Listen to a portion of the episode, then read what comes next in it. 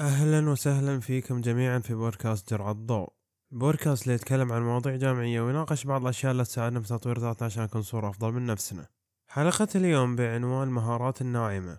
طبعا قبل بداية الحلقة ما أدري لو واضح من صوتي ولكن لا زالت عندي آثار الإنفلونزا فإذا كان الصوت مو واضح أو في إشكالية يعني المعذرة لما تخف الآثار بشكل تام والشيء الثاني بخصوص form تقييم البودكاست للتذكير المرة الثانية لا زال متاح. يعني هو أساسا بيكون يعني متاح آه، طول هذه الفترة للي عنده يعني لأي أحد يطرح على باله اقتراح أو حاب يكتب نقد بناء أو أنه يكتب كلام تحفيزي شي راجع لكم يعني راح تلاقوه موجود في خانة الوصف بعد كل حلقة يعني. برضو حتى مثبت راح يكون في bio حساب جرعة الضوء في تويتر تقدروا تدخلوا عليه في رابط مباشرة يوديكم لل form. طيب نرجع لموضوع الحلقة المهارات الناعمة. وهو يعني موضوع جميل جدا حقيقة والكثير يحتاج إنه يتعلم هذه المهارات سواء كان من أي عمر كان. إنه بتساعده بشكل عام في حياته اليومية وبتقدم له يعني تخليه يعرف يتعامل مع كذا أمر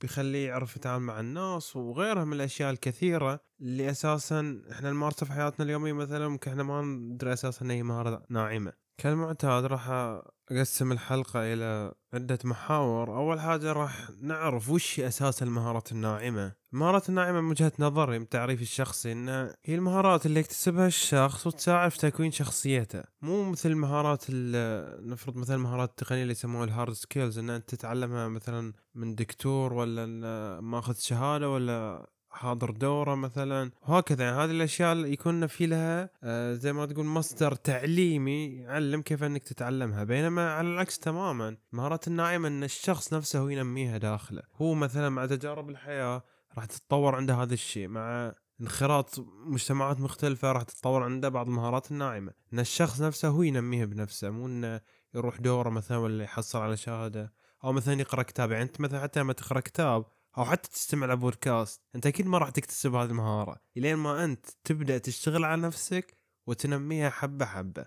طيب كيف نكتسبها؟ دام إن الحين مثلا ممكن البودكاست مثلا ما يكسبنا هذه المهارة أو يعني قراءة الكتب أو الشهادة وكذا عن طريق الممارسة وعن طريق التجارب وعن طريق برضو الانخراط مع مجتمعات. يعني كل هذه الأشياء انت لو تجمعها سوا راح تلاحظ ان انت جالسة تتطور عندك أشياء بدون ما تحس. يعني مثلا لما تنخرط مع مجتمعات مختلفة تلاحظ إن مهارة التواصل تزيد عندك بس انت مو ملاحظ على نفسك مثلا. أو مثلا لما انت تخوض تجارب جديدة تلاحظ إن انت جالس تنظم وقتك بشكل أفضل. هذا جانب يعني. طبعا كل مهارة يعني طريقة اكتسابها تختلف عن الثانية مو كل مهارات يعني راح يكون في لها يعني نفس الشيء لا راح يكون في اختلاف بسيط من أشياء مثلا ممكن تتعلمها من خوضك لتجارب معينة وأشياء ثانية ممكن مثلا تحتاج إن أنت زيادة إنك تتعمق إلى ما إنك تتعلمها وتطورها برضو طيب وش أهمية المهارات الناعمة؟ يعني أظن أساسا ما أحد يختلف إن المهارات الناعمة أساس في حياتنا اليومية وأساس أيضا حتى في سوق العمل انت يعني بسوق العمل أكيد إن أنت ما راح تتعامل مع مثلا شخص واحد بنفس النمط إن الكل الأشخاص راح يكونوا بنفس النمط مثلا طيبين. لا راح تلاقي الشخص العصبي راح تلاقي الشخص اللي مثلا ما يقدر راح تلاقي الشخص البشوش وغيرهم من الشكليات. يعني أنت على أساسها لازم إنه يكون عندك خبرة في التعامل مع مختلف أنواع الشخصيات. إنه يكون مثلا عندك ذكاء عاطفي إنه يكون عندك برضو حتى مهارات التواصل كيف إن أنت مثلا تمسك أعصابك في حال صار موقف ينرفز مثلا. وهكذا يعني هذا الشيء أساسا بيساعد كيف إن أنت تتكيف في بيئة العمل. غير هذا الشيء حياتنا اليومية. يعني الحين كم شخص أساسا يقوم من النوم مثلا ما يدري هو أساسا وش بيسوي في يومه لأن عنده تنظيم الوقت والتخطيط شوية مضروب فيحتاج إنه يطور هذا الشيء. فأنت لما يكون عندك هذه المهارات هالشيء مرة راح يساعدك بإن أنت تعرف كيف راح يصير يومك؟ ومنها تعرف أساس الالتزامات اللي عليك. يعني مثلا أنت والله عندك نادي عندك جامعة مثلا عندك طلعة مع الأهل أشغال الاهل التزامات ثانية شهادة حاب تأخذها وهكذا أيضا حتى في الجامعة في الجامعة يعني ما حد يختلف إن المهارات الناعمة ضرورية جدا جدا. خصوصا تنظيم الوقت اللي أساسا من ندخل الجامعة يقول لنا لازم يكون عندك مهارة تنظيم وقت انه فعلا لها أهمية عالية جدا. خصوصا للطلاب اللي يعني يدوموا لوقت متأخر لخمس مثلا. نص اليوم ضايع على الجامعة فالواحد يحتاج إنه يكون عنده مهارة تنظيم وقت وتخطيط. والشيء الأخير طبعا المشاريع. الأشخاص اللي يشتغلوا على مشروع معين سواء مثلا كان مشروع لمادة مشروع مثلا business صغير حاب إنك تفتحه بعدين أو حتى شركة ناشئة أو هكذا يعني. يفضل إن الأشخاص يكون عندهم مهارات ناعمة يعني واصلة لمرحلة كويسة. لأن كمثال الشخص اللي ماسك هذا ال group يحتاج إنه يكون عنده مهارات قيادية يحتاج يكون عنده مهارات تخطيط تنظيم الوقت يعرف يقسم المهام بين فريقه ويعرف مثلا هالشخص كيف إنه يبرز مهاراته وهالشخص مثلا كيف إنه يساعد إنه يتطور وهالشخص مثلا كيف إنه يطلع أقصى ما عنده. وأيضا حتى إنه يقرأ كيف إن الأشخاص جالسين يشتغلوا بحيث يعرف يعطي كل شخص مهام معينة. إن الشخص مثلا والله شغيل فيبدأ يعطيه الأشياء اللي هو يقدر الأشياء اللي متأكد هو راح يبدع فيها ما راح يأخذ فيها وقت. والشخص اللي مثلا يحس إن مهاراته لا زالت قيد الإنشاء يعطي أشياء خفايف يعني عشان لا يعطل الشغل مثلا أو عشان لا يسبب له مشاكل بعدين. طيب نجي للمحور الأخير اللي راح أذكر فيه أربع مهارات ناعمة من وجهة نظري هي مهمة لكل شخص. طبعا المهارات الناعمة كثيرة جدا والواحد ما يقدر يعددها في حلقة واحدة ولكن هذا الشيء اللي أنا من وجهة نظري مهم لجميع فئات المجتمع. أول مهارة طبعا حل المشكلات. من طبيعي إحنا في حياتنا أن بين فترة وفترة نلاحظ أن تجينا مشاكل. سواء مثلا شيء في, في يومنا مثلا مشكلة واجهتنا آه، نحتاج إن نحلها. سواء مثلا حتى شيء في بيئة العمل مثلا شيء مثلا في في الجامعة مثلا في أي مكان ثاني راح تلاحظ أن تجيك مشاكل يعني هذا الشيء طبيعي أساسا. فأنت كشخص يحتاج أن أنت تعرف كيف تحل مشكلات تعرف كيف أن أنت تلاقي جذور المشكلة وتبدأ توضع نقاط أو أشياء تساعدك في أن أنت تحلها. يعني نضرب مثال بسيط. نفرض مثلا أنت الحين في الجامعة مخطط على فكرة مشروع مشروع تخرج. بعد فترة تلاحظ أن أساسا هالفكرة سرقها أحد الأشخاص. فأنت في هذه النقطة تحتاج أن أنت تحل هذه المشكلة؟ تعرف أساس جذور المشكلة من وين؟ كيف مثلا عرف المشروع أساسا؟ ومن اللي خول إنه ياخذ فكرتك؟ وبرضه حتى كيف إن أنت تروح للأشخاص المعنيين؟ يعني أكيد هذه المشكلة ما راح توصلها عميد الكلية ورئيس الجامعة على طول لا. أنت تعرف إن أنت تروح تدريجيا وتعرف من الشخص اللي راح يحل لك هذه المشكلة. شيء آخر أيضا أنت أثناء تجارك في الحياة أو المغامرات اللي تخوضها في مشاكل برضه بتواجهك. هذه الأشياء تساعدك في إن تنمي عندك مهارة حل المشكلات. فتبدأ أنت بدل ما مثلا قبل إن تلقى حل واحد للمشكلة تلاحظ انه يصير عندك سرعة بديهة. تبدأ تحط اثنين ثلاثة أربع حلول وتختار أنت وين الأنسب بناء على الوضع اللي أنت فيه. للحين أذكر يعني هذا الموقف صار في تنظيم أحد المؤتمرات. كانت وصلت لنا تعليمات بخصوص شيء معين ويعني بشكل عام كان عندي توقعات أنا إنه يصير عكس هذا الشيء أو إنه ممكن ترى ما يصير الشيء اللي قاله فعلا.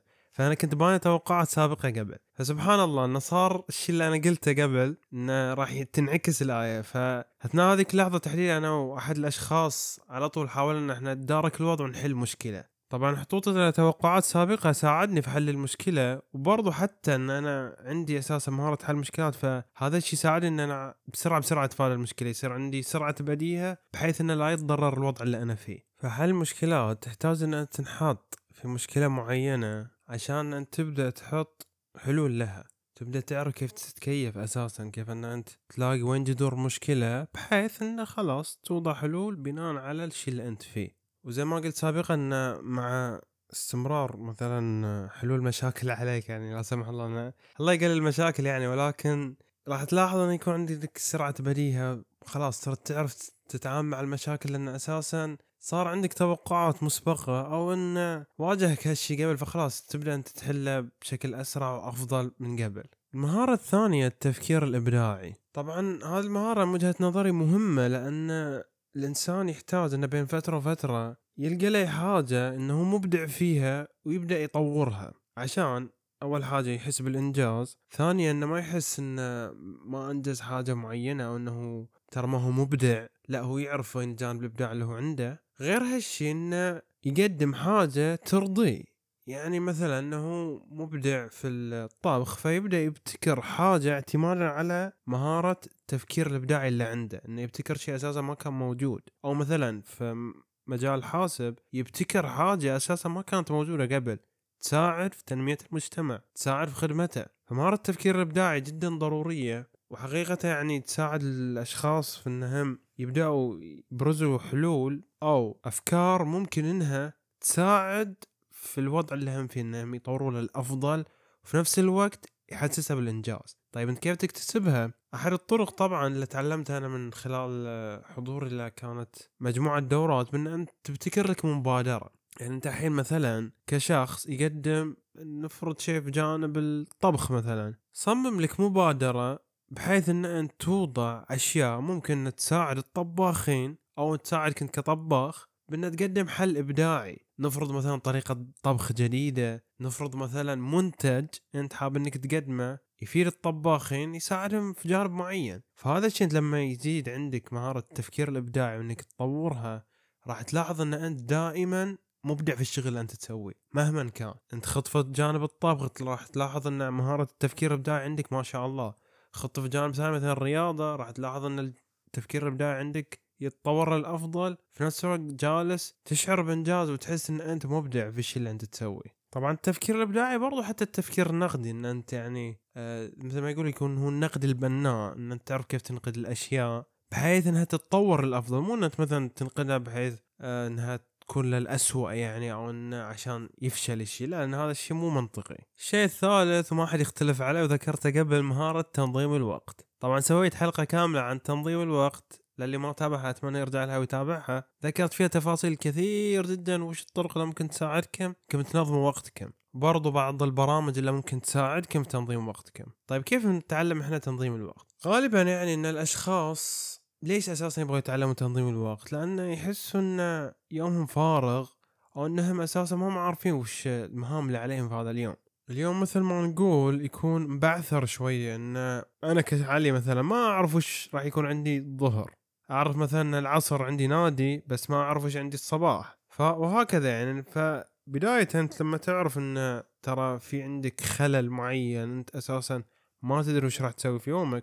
طبعا في بعض الأيام يعني هذا الشيء طبيعي إن أنت أساسا ما عندك مهام أو إن أنجزت الأشياء قبل فما تحتاج إن أنت تنظم وقتك هذا اليوم. بس ككل أنت كل ما بين فترة وفترة تحتاج إنك تستعمل مهارة تنظيم الوقت. عشان انك تطورها طيب أنت أول حاجة تحتاج إنك تسويها إنك تسجل مهام. وهذا الشيء اللي أساسا يستثقله الكثير إنه يسجل مهام خصوصا لو كان شيء يومي فيقدر إنه بداية الأسبوع يبدأ يحط المهام اللي يعرفها. الأشياء اللي مثلا ممكن بعدين تطلع لا اراديا يعني أو شيء طلع له فجأة فيقدر إنه بعدين يسجلها في نفس اليوم. بس بشكل عام كل شخص يشوف وش الطريقة الأنسب لتسجيل المهام بحيث إنه يقدر ينظم وقته ويعرف أساسا وش الأشياء اللي راح تصير روتينية مثلا دوام الجامعة النادي طبخ مثلا الشخص مثلا المفروض يطبخ يوميا وهكذا. المهارة الرابعة واللي أشوفها لا تقل أهمية عن تنظيم الوقت واساسا من المهارات الجميلة جدا جدا المرونة والتأقلم. بشكل عام إحنا في حياتنا في مرحلة ما راح نلاحظ إن إحنا راح ننحط في موقف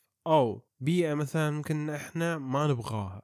يعني مثلا أنا نفرض إن أنا طالب في المرحله الثانوية قدمت على عدة جامعات. أنا في جامعة في بالي نفرض مثلا جامعة دمام هي اللي في بالي. ما الله كتب رحت إلى جامعة ثانية مختلفة. فأنا لازم إن يكون عندي مرونة إن أنا أتأقلم مع الجامعة الثانية لأن أنا رفضت في الجامعة اللي أنا أبغاها. هذا موقف. شيء ثاني مثلا في بيئة العمل نفرض إن الشغل اللي أنت فيه أساسا يتطلب إن أنت بين فترة وفترة تنتقل إلى مكان ثاني. فأنت أساسا نفرض سنة كاملة تعودت على هذول الأشخاص فجأة تروح تنقل مكان ثاني. في البداية راح تواجه صعوبة إن أنت تحس ضياع تحس إن الوضع مو حلو أبغى أظل في هذا المكان ما أبغى أبتعد عن الاشخاص اللي أعرفهم. فتحتاج إن يكون عندك مهارة مرونة والتأقلم. طبعا هذا مو بس أتكلم يعني في جانب الجامعة أو مثلا جانب العمل لا. حتى يعني في حياتك أنت مثلا اليومية بعض الأشياء اللي تصير لك تحتاج إن أنت تكون مرن تتأقلم فيها. يعني مثلا نفرض إن شيء أنت تبغى تسوي هذا اليوم بس من كثر ما أنت مضغوط راح تلاحظ راح تلاحظ إنك ما تقدر. نفرض مثلا أنت أساسا حاط من ضمن المهام ان انت تطلع مع أهلك بس من كثر الضغط ما قدرت. فتبدا أنت تتنرفز.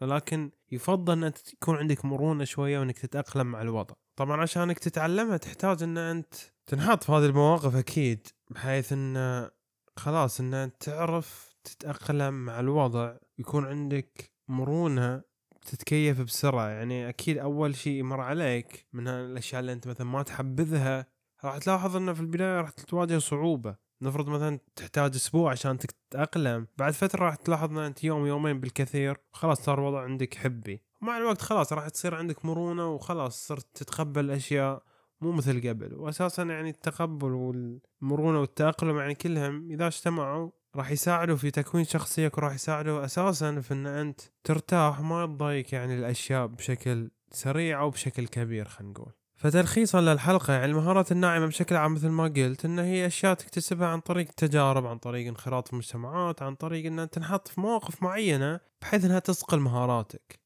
هل هذول الطرق الوحيدة؟ لا أكيد في طرق ثانية لكن يعني أنت كشخص ما راح مثلا إنك تقرأ كتاب معين أو إن تستمع أو تحضر لورشه وخلاص إنك تصقل عندك مهارة لا. أنت اللي تشتغل على نفسك وتبدأ تطور هذه المهارة لين ما توصل إلى حد يرضيك وحد ينفعك في حياتك اليومية.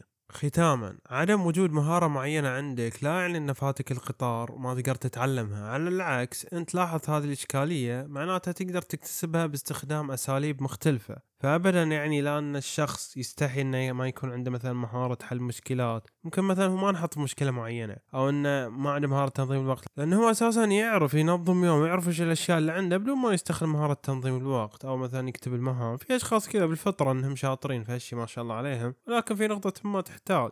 إن تستعمل هذا الشيء. فابدا لا تنحرجوا في حال كانت ما عندكم هذه المهارة المعينة ان أي شخص يقدر يكتسبها ولكن كل شخص راح يكتسبها فترة من فترات حياته. كل شخص برضه راح يكون عنده القوة في هذه المهارة أكثر من الشخص الثاني. أتمنى أن الحلقة نالت اعجابكم وصلت لكم الفائدة منها. شاركوها مع أشخاص يحتاجوها. ولا تنسوا تتابعونا على مواقع التواصل الاجتماعي وتشتركوا في القناة في حال ما كنتم مشتركين على منصات بودكاست تستمعوا منها وتعطونا لايك في حال عجبتكم الحلقة.